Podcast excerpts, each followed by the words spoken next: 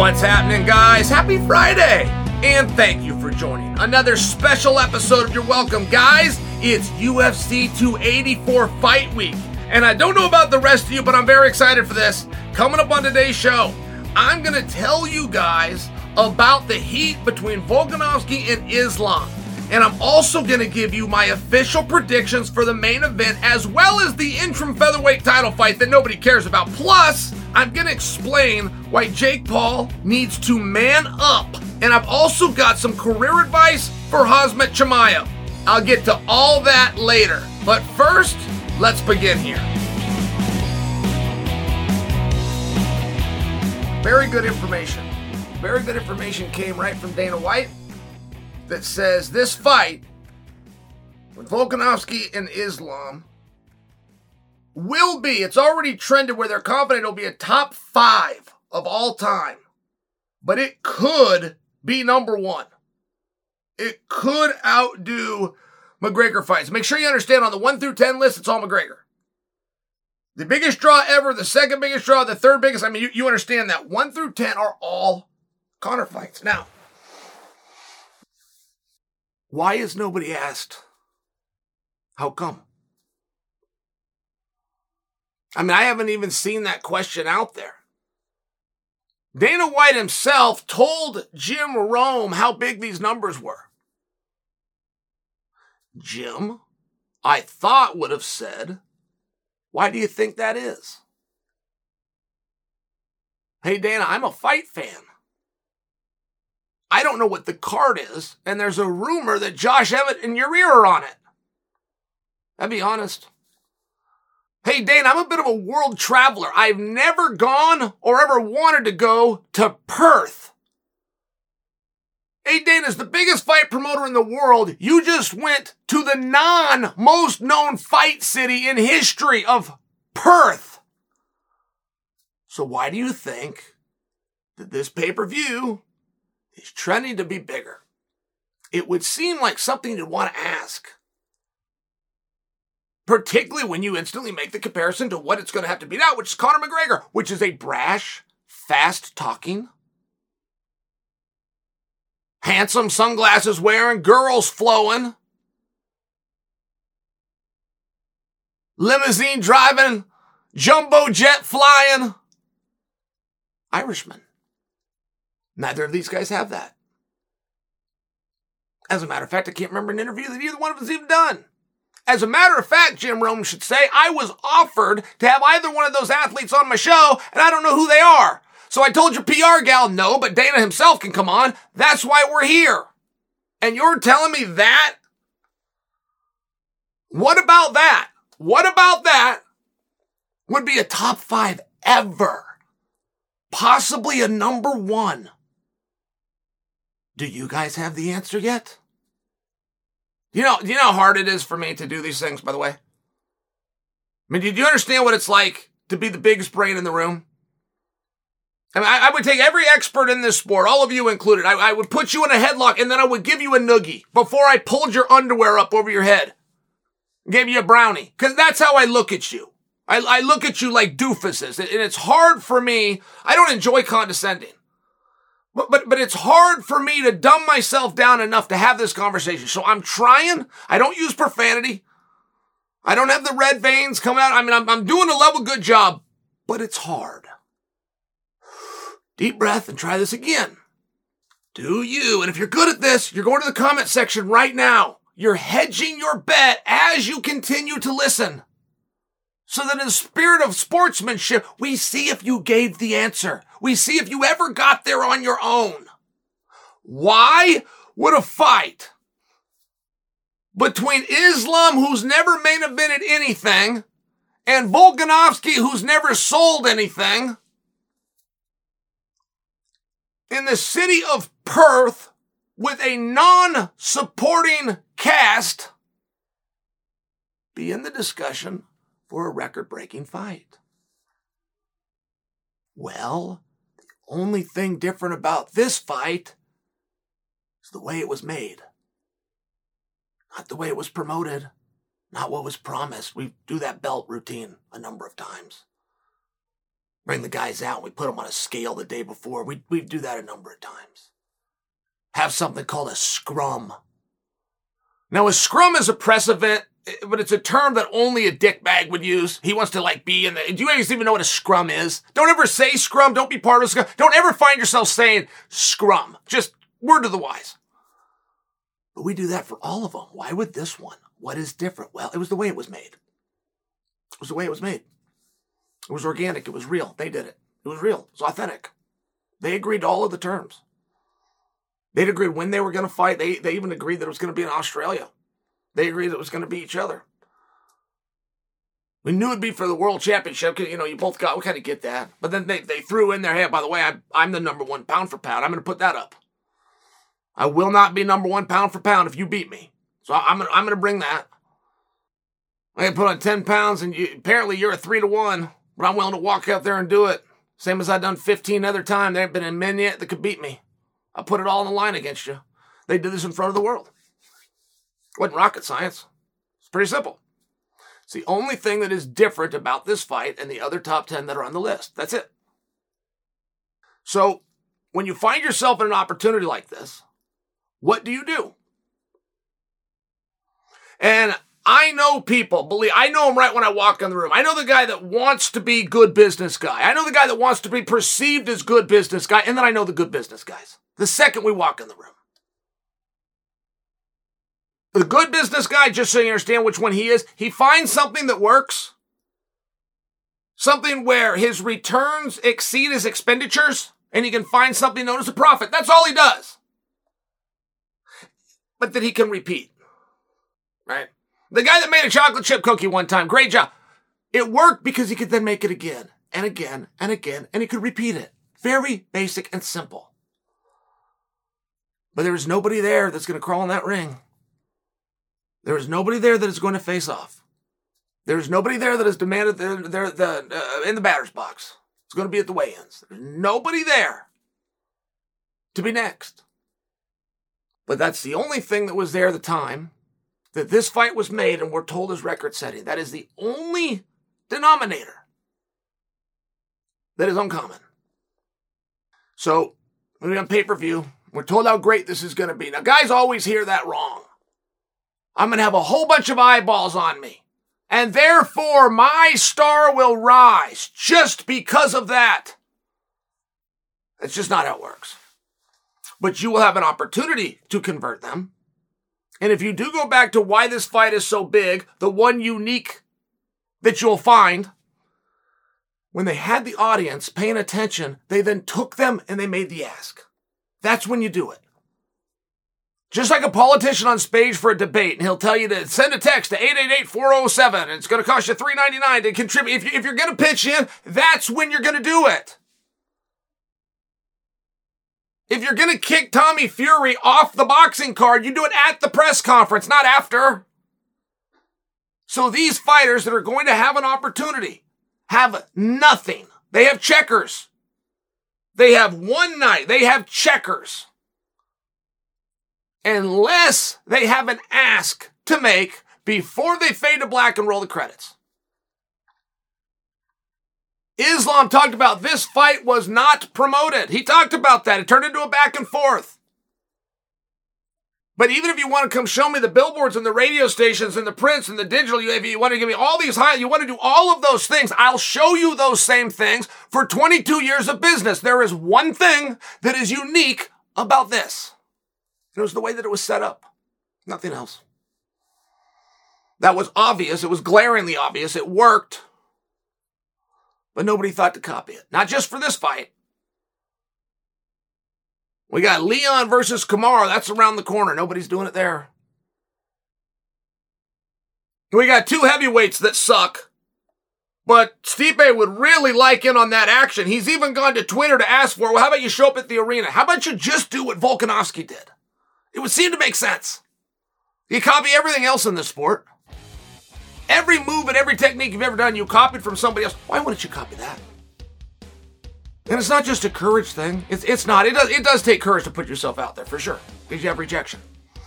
But that's not why no one copied it. That's why no one has a plan to copy it. You didn't copy it because you didn't identify it. And you didn't identify it because you don't pay attention. You don't pay attention because you don't care about your own sport.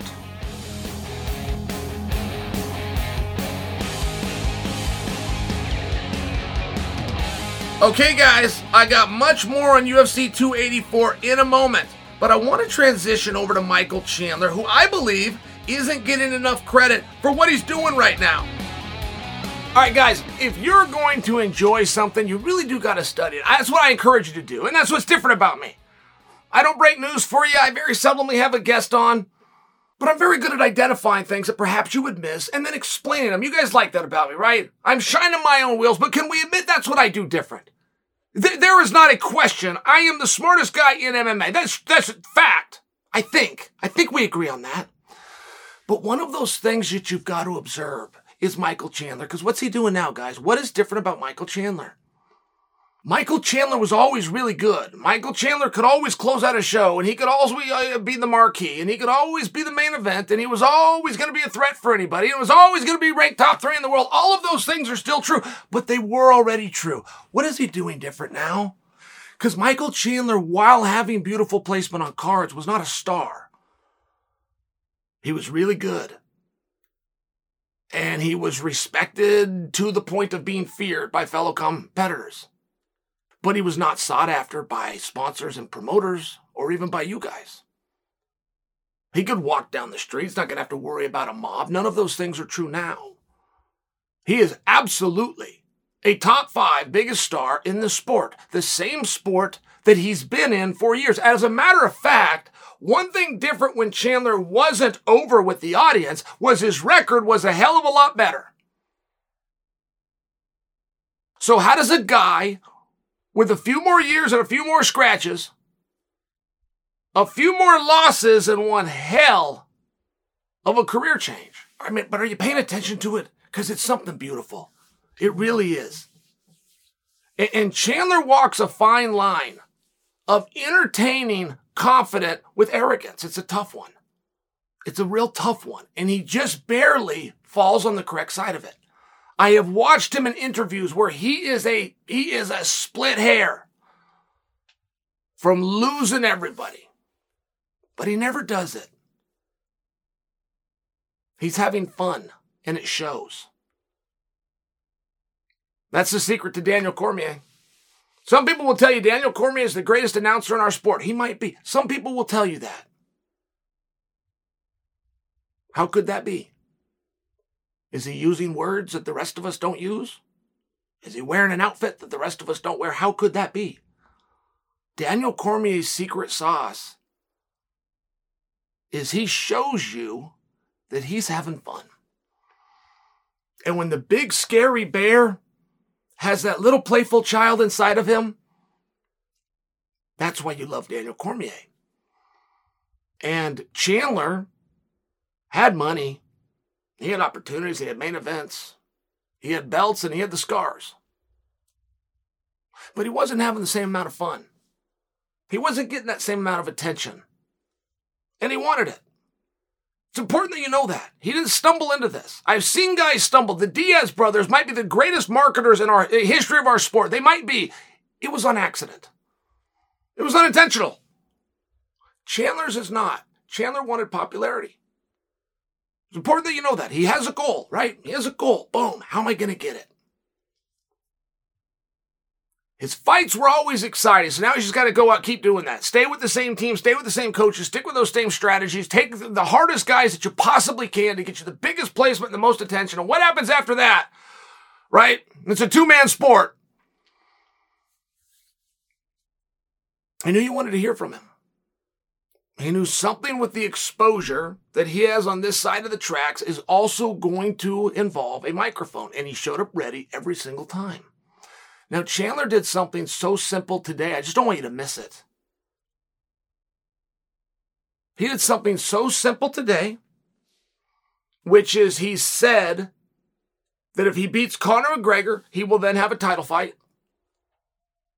He's not sure at what weight class, 170 or 155, but if you beat Conor, he will get a title fight. Why is that brilliant? Why is that even smart? Why does that even stand out? Doesn't it sound like a bunch of other pricks that did interviews today? Well, no, not so fast. I'll, I'll tell you why it's different because Conor could have a title shot right now. Michael Bisping touched on this. Conor McGregor could have a title shot right now. The fact that they didn't give him one, we for sure can throw on there. If Conor beats Chandler, he's fighting for a title. We can just for sure throw it on because he will be. So, but but now you see why it's important that Chandler does it. Nobody knows if they're getting a title fight, and nobody's in the position to say that they are. Nobody's getting millions of dollars and all these opportunities. Oh, and by the way, you get a title shot. It doesn't work that way. So he's come out and saying he's getting one. Why does it work?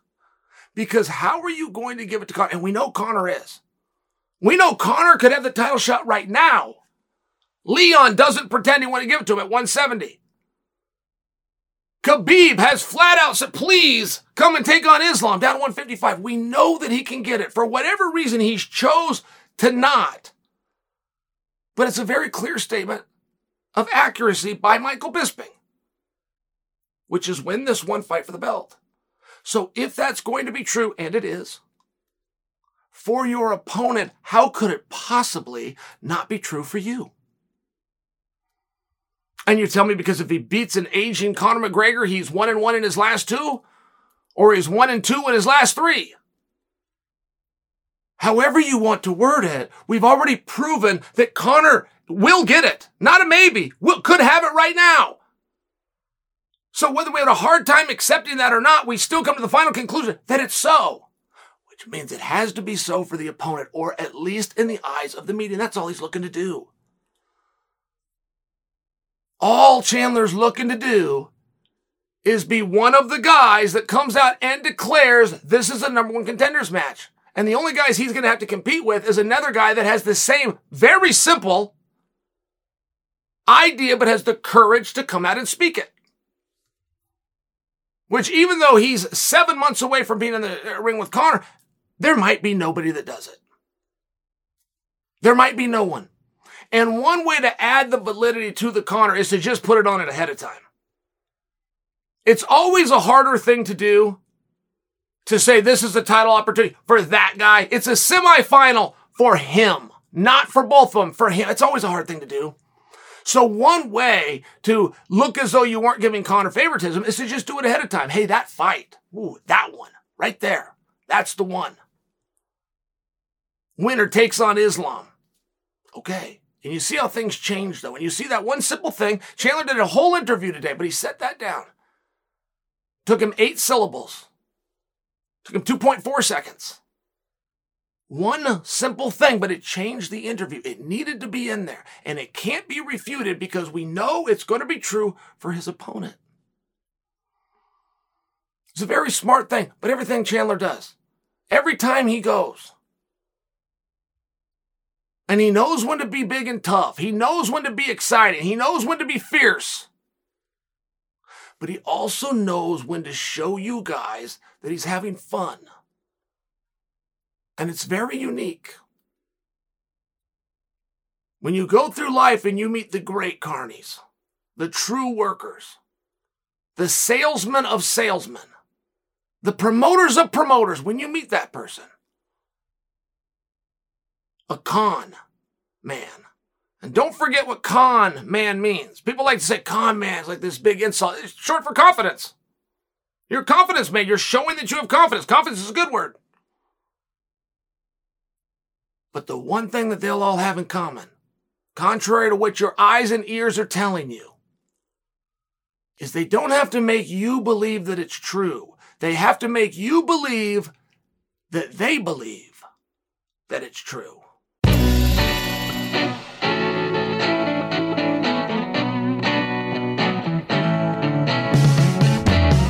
Two title fights, one epic night. Guys, I'm talking about UFC 284 this Saturday. Makhachev is fighting to keep his title, and Volkanovski is hoping to make history as the first Australian to hold a title in two divisions at once. Join the MMA action with DraftKings Sportsbook, the official sports betting partner of UFC. New customers can bet just $5 and get $200 in bonus bets instantly. Makhachev versus Volkanovski. Guys, it's a 3 to 1 spread right now, favoring Makhachev. I must remind you, between the two, there's only one loss, and it's on Makhachev. I like that action. And if excitement in the octagon isn't enough, you football fans, don't forget to join the big game action happening this Sunday at DraftKings Sportsbook. Download the app right now. Use the code CHAEL. New customers bet $5 on UFC 284 and you will get $200 in bonus bets instantly this Saturday at DraftKings Sportsbook with the code CHAEL. Minimum age and eligibility restrictions apply. See show notes for details.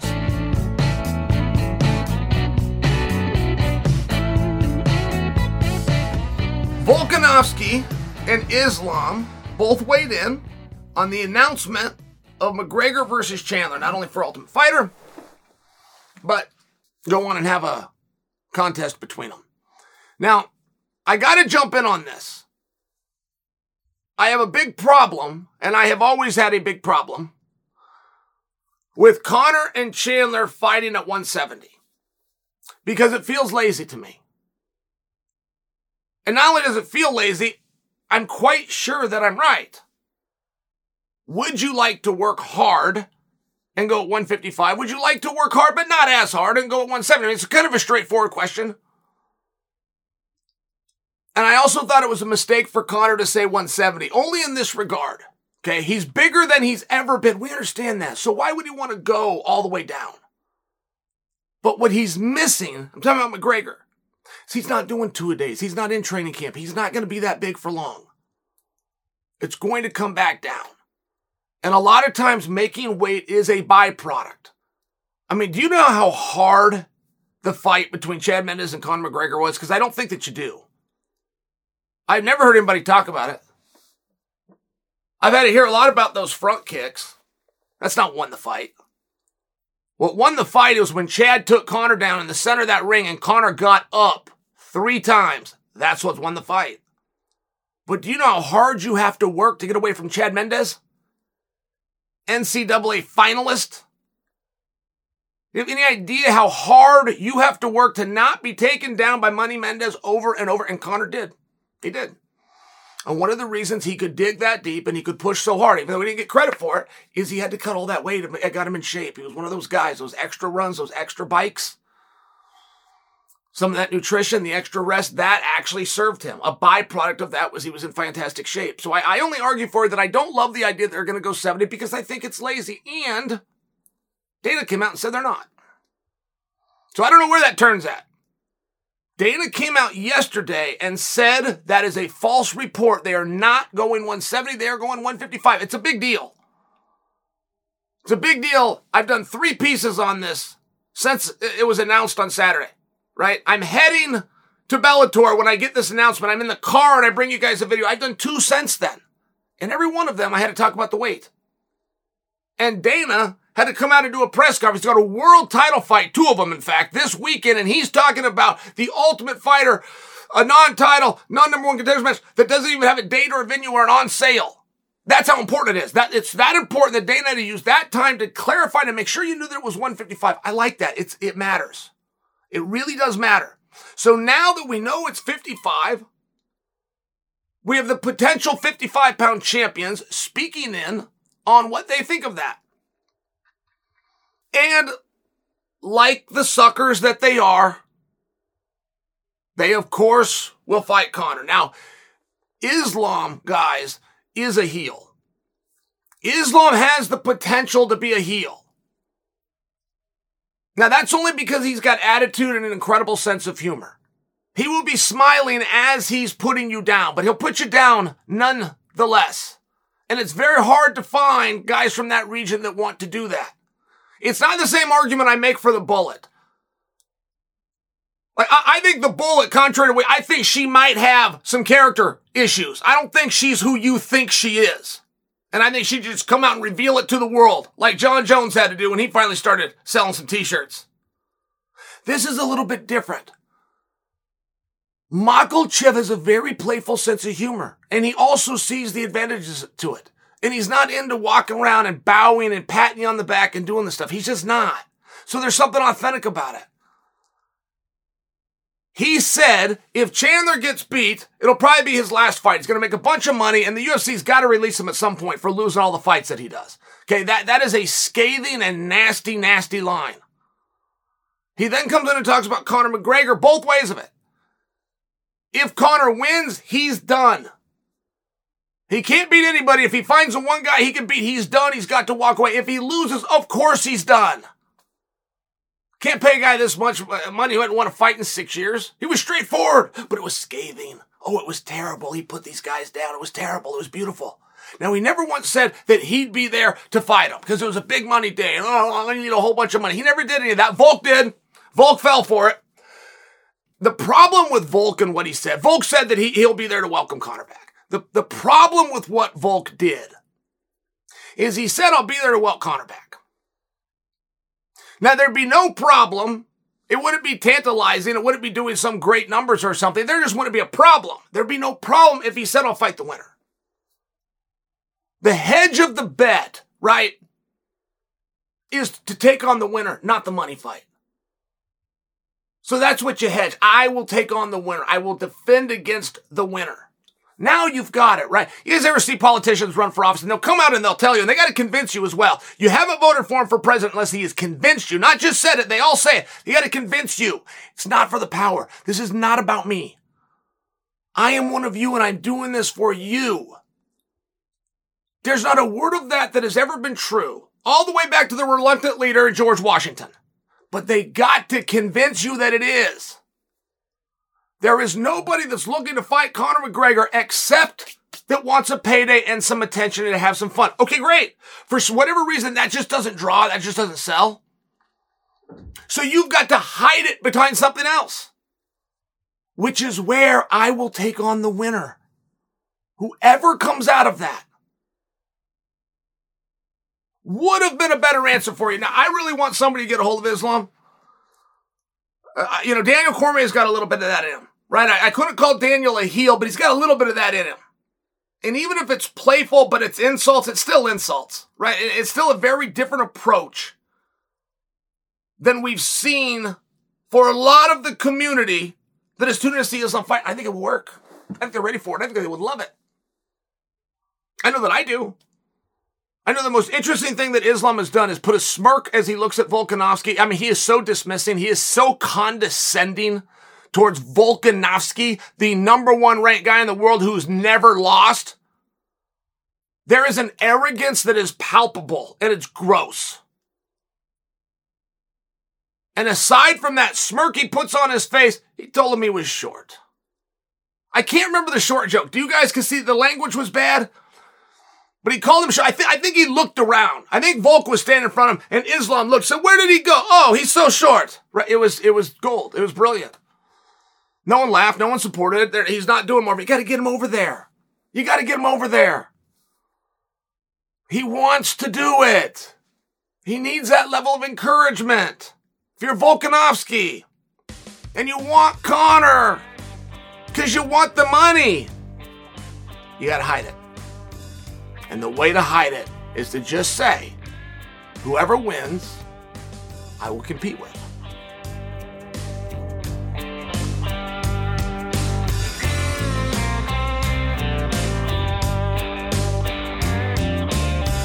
So, as you know, my favorite question to ask guys is where does Kevin Lee fit in all of this? And you know what?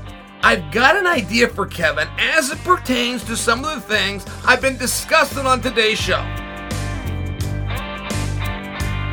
Where does Kevin Lee fit into this? Now, I have a lot of thoughts on this. I really do. I and I got it. I got to just go back down memory lane real fast because I didn't like what happened, and now I get to be happy. Right? I mean, I feel like things were fixed here. But I got to back you up to Kevin Lee, not before his last fight in the UFC, to the one before that. He gets hurt. Now, some things that you guys don't know about Kevin. He's a great guy to work with. That is huge, and that is not a piece that you can associate to all 700 guys under contract. They don't all answer their phone. They don't all have a response. Yes or no, but to let you know so you can go move on to the next thing in your day. Kevin will get a hold of you. Kevin will fight anybody. And when Kevin was hurt, when he had the knee injury, when he was rehabbing that, there was a match that came up with a extremely unknown athlete. The locker rooms knew him because they were avoiding him. They were watching him. They could feel his presence, but you guys didn't know who or what or in a weight class or you didn't know anything about him. And the guy's name was Islam Makhachev. And Kevin Lee, right, I'll give you some inside scoop here, but he went to Sean and Mick and he said, I will fight him. Moreover than that, I'll do it in Russia. And if you get your calendar out, that's when UFC they went they made that splash over there. I don't think they've been back. I think they're Russian presence. I, th- I think we've only done is it two events there, but it was for one of those. So Kevin is going to go do a really hard fight. Plus, he's going to travel to do it. He's going to give the guy every advantage. This is a guy that nobody will even fight. Nobody will even fight the guy. Kevin's going to do it. Okay, he's got a bad knee. So when they find out about the knee, now he knew about the knee and he even disclosed, I'll do it with, with the bad knee. And then I'll come out and then I'll do my surgery. Wait, time out. Let's not do the Islam fight. Go get that knee fixed. He does. A year goes by. In that year, on a personal note, Kevin had a hard time in a relationship. Okay, the relationship breaks up. That's hard. That's hard for anybody. He's got to get the knee better. Oh, by the way, he changes weight classes. So there is nothing about Kevin Lee going into what is now his last UFC fight. There is nothing about this. Who was it, guys? It was like Danny Rodriguez. I mean, it was it was one of these the hardest fights you could do. It was guy was very uh, unknown. He had a 12 and 2 record and turned out to be a straight up badass. But at the time they fought, he was an unknown commodity. So they got there and fight. It's 15 really hard minutes. Your first time in a weight class, coming off a knee injury, dealing with break. Like, like there's nothing about this. It's going to be great night. But it was still honorable. He got beat. And he walked out of there like a man. And we're going to chalk that up to dusting off a little of the ring rust and introduce yourself to a new weight class. Right, wrong. They cut him. They cut him. Now, like anything, there's a little bit more to it. I'm well aware that I'm glossing over, but my fact pattern of events is exactly the way that this went down. So Kevin ends up in Eagle FC. Goes over there, has a fight uh, with Diego Sanchez, and now he's back on the shelf. What am I going to do? Well, the things that I glossed over, a couple of the elements that added to our uh, decision here, went away. Kevin gets brought back in. He's working with Ali Abdelaziz, the single greatest manager in the history of this business.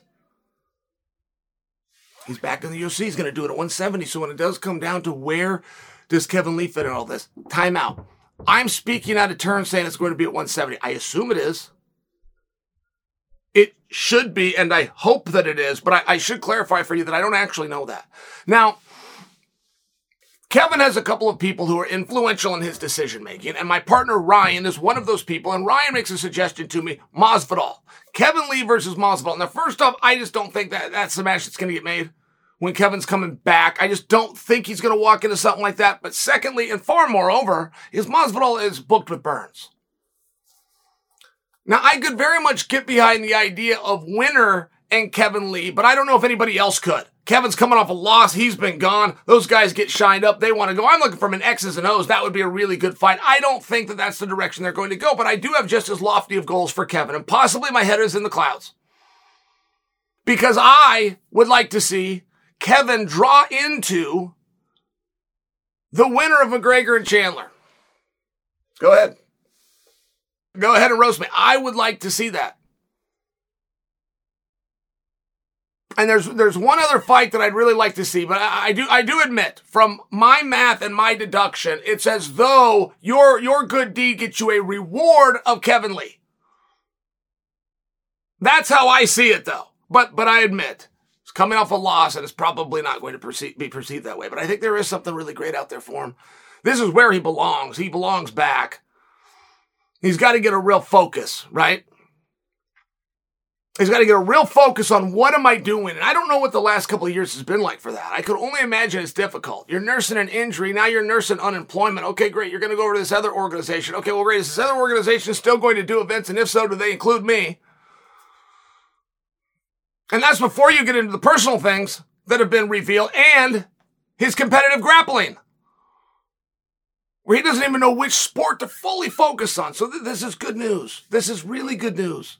But one thing that the UFC missed, and perhaps the number one reason I'm coming to you guys right now, the one thing that the UFC missed is just how many fans Kevin Lee has.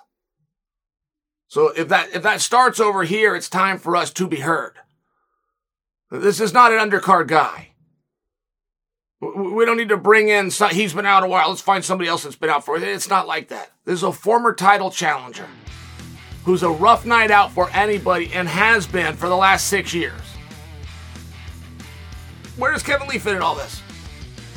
Let's find him a fight. Guys, I'm so thankful for our next partner, Athletic Greens. Not only have they sponsored this episode, but they've also helped me make life easier. I started taking Athletic Greens 1 in 2020 and I haven't stopped.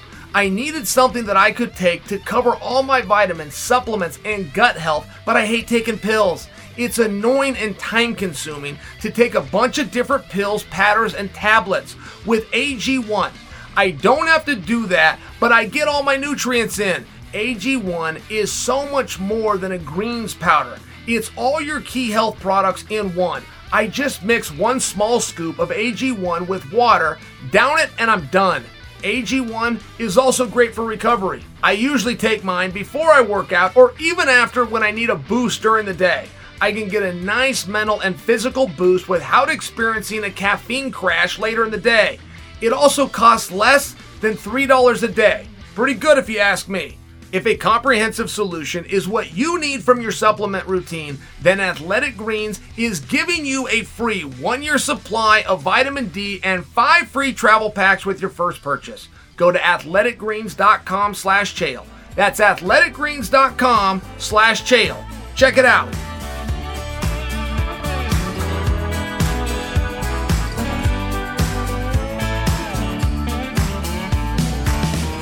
Try it free for 30 days, they say.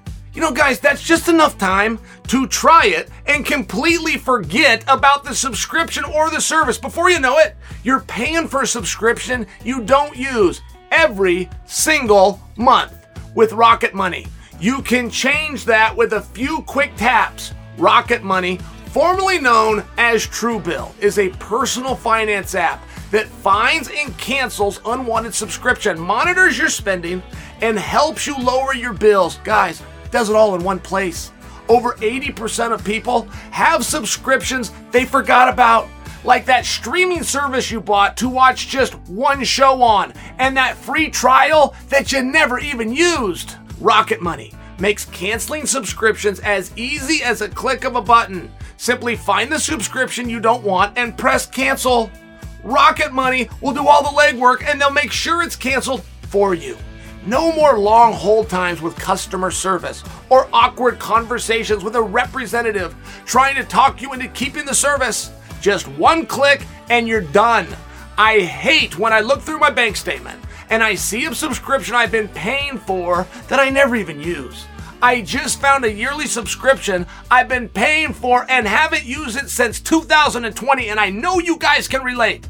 There are over 3 million people who have used Rocket Money, including me, saving the average person up to $720 a year. Stop throwing your money away.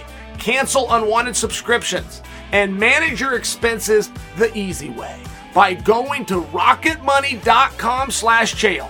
That's rocketmoney.com slash Chael, rocketmoney.com slash Chael. All right, guys, I'm on Chimaev's uh, Instagram page. And he's got a split screen going. See if I can turn this around for you guys, but you can certainly check it out yourself. He's just got a split screen going. You guys get a good look at that? Robert Whittaker on one side, Chimaev on one side. Now, they both got on no shirts. They both got on some shorts. They both got on gloves. I mean, it looks pretty close, right? Chimaev writes at the bottom Good guy versus bad guy. Nothing but respect. Okay. I don't think I need a big brother, Chimaev, because I don't think that was Chimaev. I don't think Chimaev would put a split, split screen of him and opponent with their shirts off. I don't think Chimaev would say one guy's a good guy, one guy's a bad guy without clarifying who was who. And if we're assuming that he's the bad guy, which we are, why do you say nothing but respect? Why is it going to be about respect? Sounds like it's about an ass whooping. Sounds like it's about taking an opportunity from somebody who's got a dream about making sure all the hard work and sacrifices and couches that they slept on to get to where they're at were all for nothing because you're going to take the title opportunity. It doesn't sound nice to me. And I'm, I'm just a little confused, but that's why I don't think Chimaev did it. I think Chimaev is a good bad guy. I think he plays that well. That's weird. Whoever did that, that's weird. If you want to be the bad guy, come out and be the bad guy. What's it got to do with respect? What part about that is respect? Are you an 85 pounder? I mean, we, ha- we have to begin with that. Chimaev made a comment about Robert Whittaker, and it was very nice. It was at a press conference. And he even said, I would like to train with him. Whittaker was asked about it and said, I'd take him up on that. I would like to train with him too. Okay, great. That's fine. That's terrible. That's gag me with a smurf, but that's fine. You can do some of those sometimes, but don't ever bring those two fighting again up, ever. Oh, by the way, at the same time that that happened, two days before, there was an organic clearing of the bench, if you will, between Chimaev and Paulo Costa. So if Chimaev is going to go to 185, it's with Paulo Costa. Do we all understand and agree on that? And if it's not with Paulo Costa, why not? Because see, that's where the problem is. Why not? What about him? He's got that beautiful ranking. He's at the weight class. You've got a face to face. Looked like you were going to get into it at the PI. I mean, what, what difference would it make? Why wouldn't it be him? And that's where the problem. I'm not suggesting Chimaev is scared of Paulo Costa. That's not what I saw in the video when they confronted of each other. I'm just sharing for you. It will give the perception. How are you coming into a weight class and you're not going to do it with the guy? I don't, that, that, that's tough.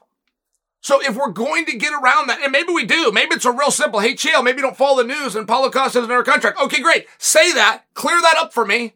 Why are we dealing with, with Whittaker? And if it's about respect, like you said, I'm out. I'm out. So what are we doing here? Who's who's on the Instagram? Who so badly thought they needed to get Chimaev a like that they took professional photos of him side by side with Whittaker? with their shirts off. I mean, right? These guys, this is not. There's websites you can go to for. I'm just sharing with you from Jump Street. And then why was he the bad guy? He's got a little smirk on his face and he's holding like a two up. I don't know what that means. There was a two and a zero. Is that 20 or is that 02 and I'm looking at wrong? Or does that have nothing to do with anything? And it's a gang sign. I don't know. But that's the only thing that he's doing different. So I have to assume that he's the bad guy. But then he said respect. Why, why is it about respect? Something happened here.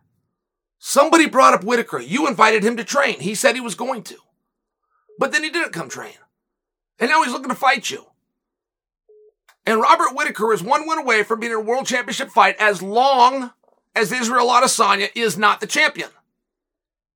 So if you're looking to come in, right, you're floating in on a six and you're going to take everything from this man, just call it what it is. But it ain't respectful. That's not nice, but I don't need to tell you that, Chimaev, because you're not the one that posted that crap.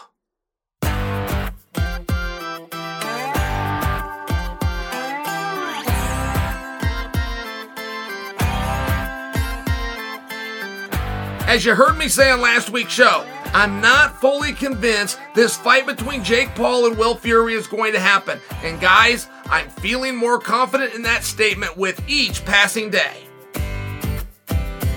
All right, guys. So I just wrapped with Ariel Helwani, live doing Ariel's program. Great honor. Right, it's a great one. Ariel, Ariel uh, I think tried to embarrass me at one point. He said, "You, you say my name a lot. You drop me a lot." Yes, I do. I think that he's a, a leading authority, but I also think he's interesting. Right? Ariel not only brings you the news, he brings you an opinion. Double threat. I only bring you an opinion. Other guys only bring you the news. Ariel, great entertainer.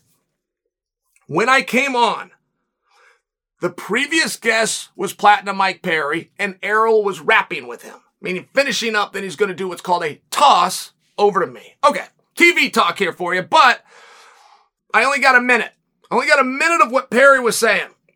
So Ariel ties it in for me, And the reason I had missed the Perry interview is I was watching the press conference. Will Fleury, Jake Paul, okay? This is the second press conference. The first one, Fury did show up to, but not alone. And he didn't show up in person. He brought his dad and his brother with him. I thought that was a surprise. From an entertainment standpoint, I thought it was a real treat. Old man Fury is the leader of as entertaining as Tyson is.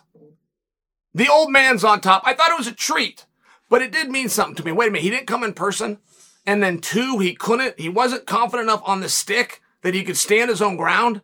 He had to bring not one, but two family. It just kind of stood out. That's all. Small observation, but I remember making it. And a month later, when he doesn't get on the airplane to come to New York, New York, they have to refund a million dollar gate. It's a big deal. And Fury never should have been put in that position to do this to Paul again. Now, I must admit for you, I don't know all of the intricacies of this fight. And the fact that they're going to the Middle East tells me for sure Paul is not having to bankroll this whole thing. Because I do believe if MVP was having to bankroll the whole thing, they would, of course, learn from the mistake that had just happened and not do it again. But when you have the addition, possibly the only partner, but at least one of the partners, right? At, at a maximum, Paul got a little bit, little piece of this. But I bring that to you because they do the press conference today and Will Fleury doesn't show up again.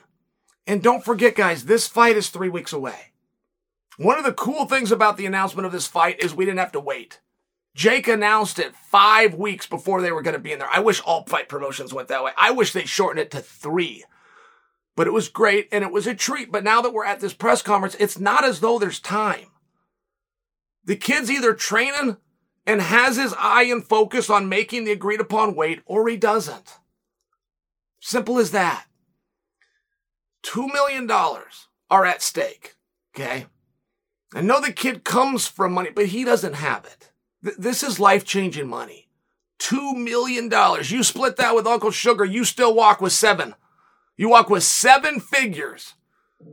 You get a rudimentary understanding of Coinbase and Robinhood, and it'll be enough time to last for your life. It'll be enough money to last for your lifetime. You'll have people that tell you a million's not enough. They're wrong. Maybe they don't know what to do with that million, but they're wrong. A million is enough. You got to have it though. Not a million, you end up with half. He walks $1 million. I share that because he's not sold that he's going to show up. And when you're in this business, okay, other promoters haven't had the same experience as Dana White. They just haven't had it. But they also don't understand. Dana White is a boss. If you ever question that, you will find out the hard way. If you don't ever question that, everything will move along. But that's what the boss has to do. And there's a reason people don't F with him, because he's the boss. Period. It's why Vince McMahon and WWE beat Eric Bischoff in WCW. That one reason. Eric was one of the guys. Vince was a boss. And I, and I bring that to you because the experience that Jake Paul has had at this short part of his short career as a promoter has been terrible. Like you could go out and get consultants. You could work with some really good guys. You could get Don King on the phone, right? Don couldn't tell him how to handle these situations because Don never found himself in them. In decades, he never found himself. Jake Paul has found himself as a promoter in some extremely unique positions that would have made anybody else close up the checkbook and just walk away. But he's pushing through.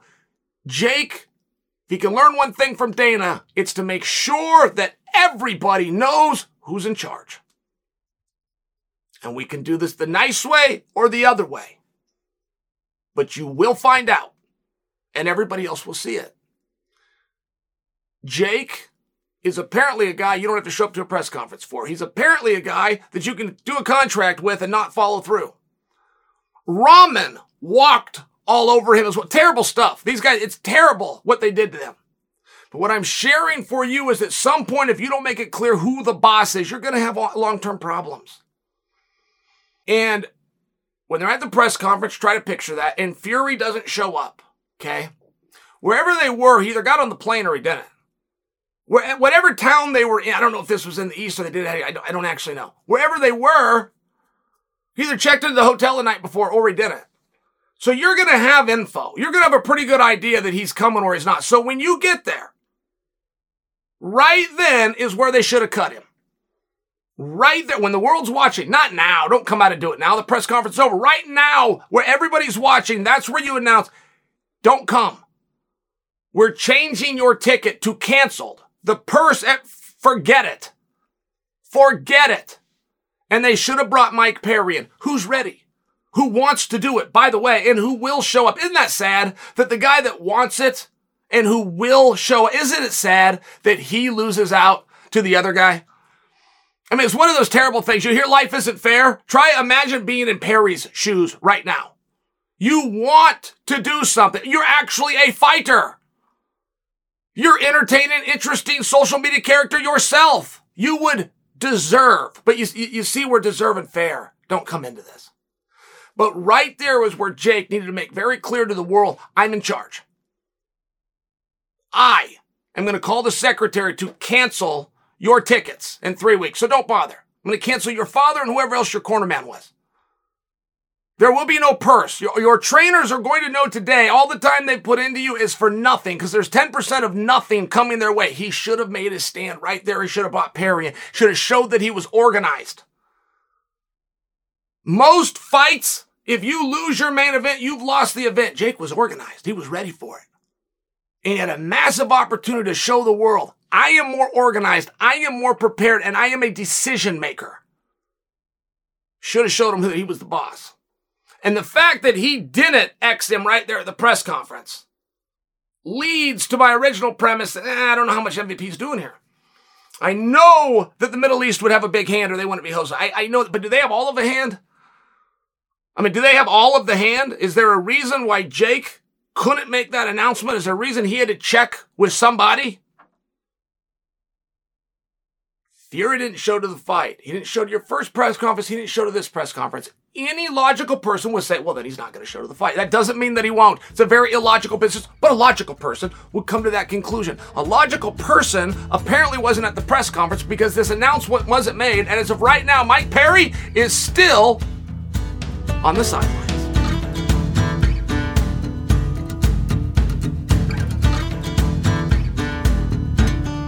All right, guys, I want to close out today's show with my official predictions for UFC 284, a card which I believe features one of the best main events in the sport's history.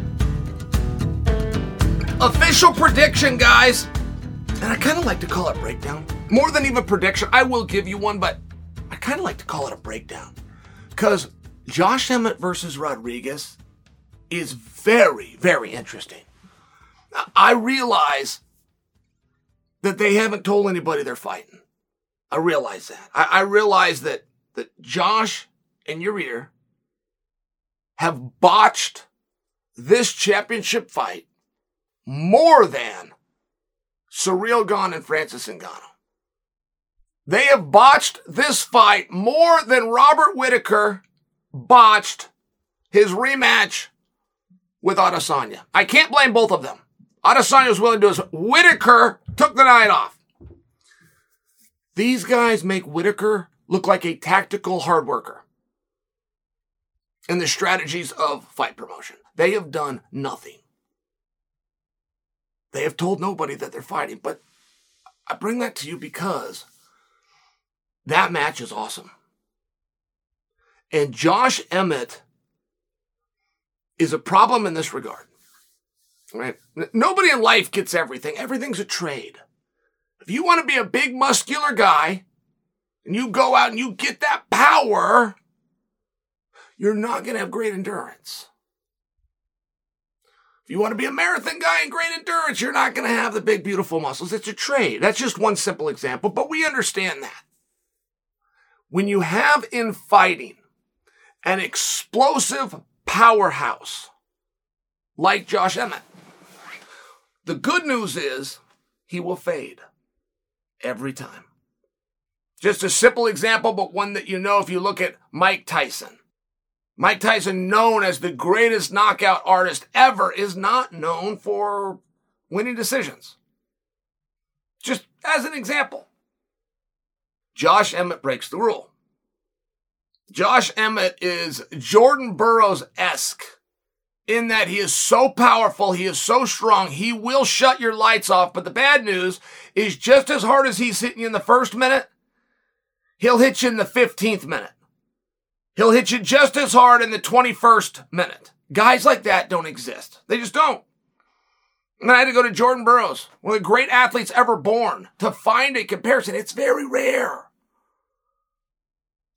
It is the most intimidating thing about Josh. If you're in Yair's spot, or any other opponent came before him, you know you got to fight this guy. It's not just highlight reels, it's not just ranking, it's not just what he's done, things he said. It's his ability to hold up through the course of the evening. No matter what power he's put out before that, no matter how many shots you've given him, no matter how bad you've hurt him, he's still there. Very intimidating thing to have to deal with. Now, good news on Josh, you know what he's going to do. Yeah, that first couple of minutes, there'll be a little mix up and a little diversity. By the third round, should see the fourth round, he's going to hit you with the left, he's going to hit you with the right. Sometimes they're going to go to the head, sometimes they're going to the body, right? I mean, he's not this tricky guy. He's not what he's facing. Yair Rodriguez would go down as the most dynamic guy that I've ever seen. And I watched all of Demetrious Johnson's fight. I have Demetrious at number two in terms of sheer creativity and what he's going to go and do and the video game esque techniques that he's going to do that are going to stump the announce team from telling the audience because the announce team has never seen it before. I put Yair Rodriguez at number one. Yair Rodriguez is making his run. What did he go? Guys, did he come through the Ultimate Fighter? Is that how he got exposed? But he was real young. And when he was coming through his run, Gilbert Melendez was a contender, top guy in the world. And Gilbert just shared with me, it was real brief and it was in passing. But there was definitely a possibility that these two are going to cross paths. And Gilbert just shared with me how impressed he was with all the different tools that Yair Rodriguez had. But I, re- I remember, I remember where we were in Bristol, Connecticut. There's a very interesting comment about a guy that was young and skinny and scrawny and unknown by a guy who'd been there, done that, and was still holding the top three spot. It's a very interesting comment. And that's before fast forward the tape. Yair Rodriguez. Remember that fight with the zombie when he ducks down and lifts an elbow and knocks him out at four minutes and 59 seconds? I mean, it's truly unbelievable. One thing about Rodriguez, you want to talk about how good Rodriguez is? They screwed him in his last fight. You, you guys, and he let you do it. Yair Rodriguez attempts a submission on the arm of Brian Ortega. When that position ended, not a sequence later, not a round later, the moment, simultaneous with that position coming to an end, the arm of his opponent is now damaged to the point that he can't continue. That's a submission. All day. The referee did not step in and call this off. The corner did not step in and call this off, yet it was called off. So who did it? Well, Ortega did. That's a verbal submission. Rules could not be clear. There, there, there was nothing here that Ray Charles couldn't see. But that's not the way the story is told. That's not the way the sports books paid it out. They refused to accept that the dynamic striker could submit the black belt at all, let alone submit him with a basic armbar, let alone submit him with a basic armbar in the very first round. They refused to accept it to the point that they whitewashed it. But I'm sharing for you that it happened. So as you're trying to break this fight down, just, just please don't come to me with only the dynamic striking of Rodriguez versus the powerful, straightforward workman style approach of Emmett. Please don't do that. Emmett will take you to the ground. excellent wrestling, but Rodriguez will attack you once you get there. I mean, this is a this is a super interesting match. I mean, it really is. With two absolute studs, for sure. They suck at promotion to an extent that a rhetorical master like myself can't even begin to explain.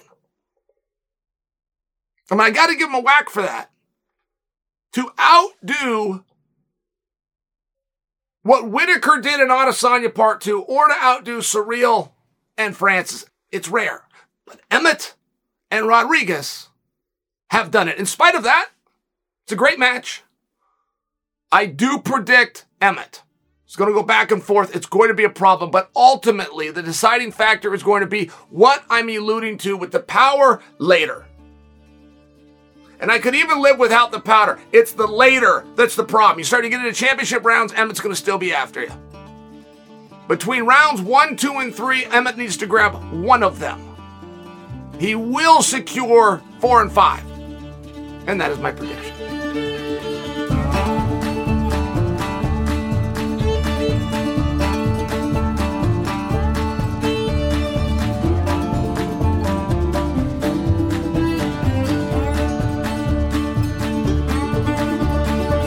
My official prediction Volkanovski versus Islam Makhachev. Well, Islam's going to win the fight. I mean, I, I do understand that. But I have been beyond irritated with the refusal that Islam's going to have to work hard. And almost refusal that this thing going all five rounds is your most realistic scenario. The idea that when Islam gets on top, he is going to pass, he's going to, I mean, he's going to pull an arm up and he's, he's going to take it home. He's so big, he's so strong, he can really injure this guy, Volkanovski. Like that, that part just irritates me. Unless you want to apply and associate some blame, then I'll start listening. Who do we blame here? Did the promoter get it wrong? If a promoter is doing a main event title fight and it's not competitive, I mean, that's boxing right there. That's boxing where you bring in Mike Tyson and put him with a bar guy. Crush him on pay per view and tell the world how great this guy. That's best boxing. That's Vince McMahon. We don't do that in MMA. So are you blaming the promoter? Did the promoter irresponsibly Take a guy who cannot adequately defend himself and put him in a title fight on pay per view. If you're doing that, I'll listen. No, the promoter did okay. He took another world champion against a world champion, a guy that's ranked higher. The promoter did this right. Everything's responsible here. Okay. Is there a time in history where the number one guy in the world, the number one ranked athlete in the world, could change weight classes by one go up or go down. And be perceived that he could not be competitive. Has there been a time in history? BJ Penn was ranked number one, and then he did that. And he won the belt there too. George St. Pierre was ranked number one, and he did that. And he won the belt there too.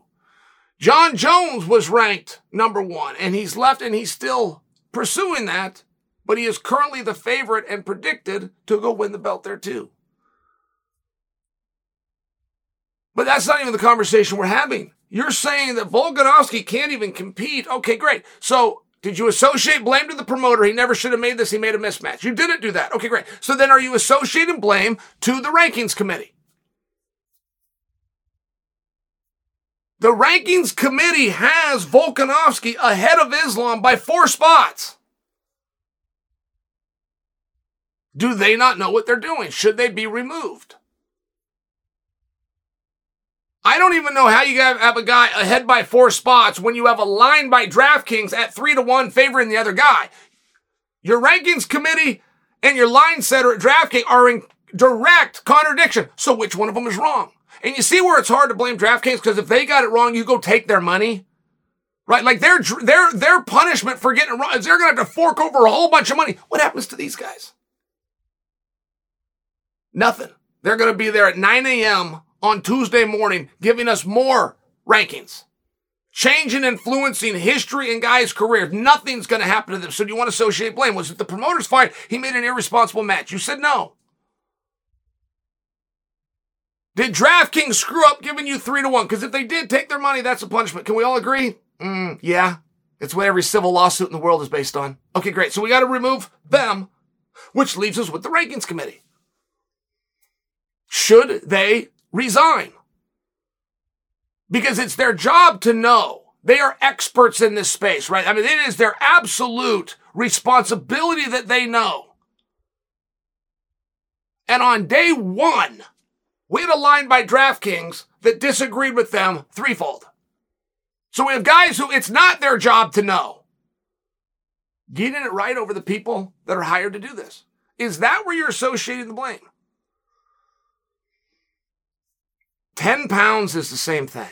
I, I can say that until I'm blue in the face. But you've never heard a fighter breaking this down. That's a literal statement. You've heard men and women and retired fighters and competitive ones, but you've never heard a fighter breaking this down that told you anything about the size discrepancy. 155 and 145. If you're a wimp, you can bring up. But everybody else understands that's the same thing. Because I keep hearing about the size and the strength of Islam. They're going to weigh the same thing 24 hours before this fight.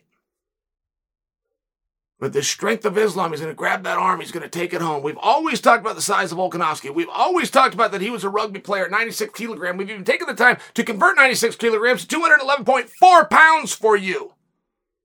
But for some reason, being 96 kilograms and 211.4 pounds isn't enough to compete 50 pounds less. And it's just part of the story that I will tell you aggravates me. The question of how does Volk win? Because I'd love to pick Volk. I really would love to pick Volk. But I'm sitting here telling you things about history. I'm telling you about a number one guy leaving a division. Where in history has this happened? Where can a rankings committee hired to do their job that actually does influence history? A guy's greatly influenced. How can they stay there and be in contradiction with DraftKings? How? How can he have no chance? How can he have no shot? We're interim in the belt. We're not undisputed of the belt because we're quite sure daddy's coming home because he's not going to get this job done. How can all of these things live?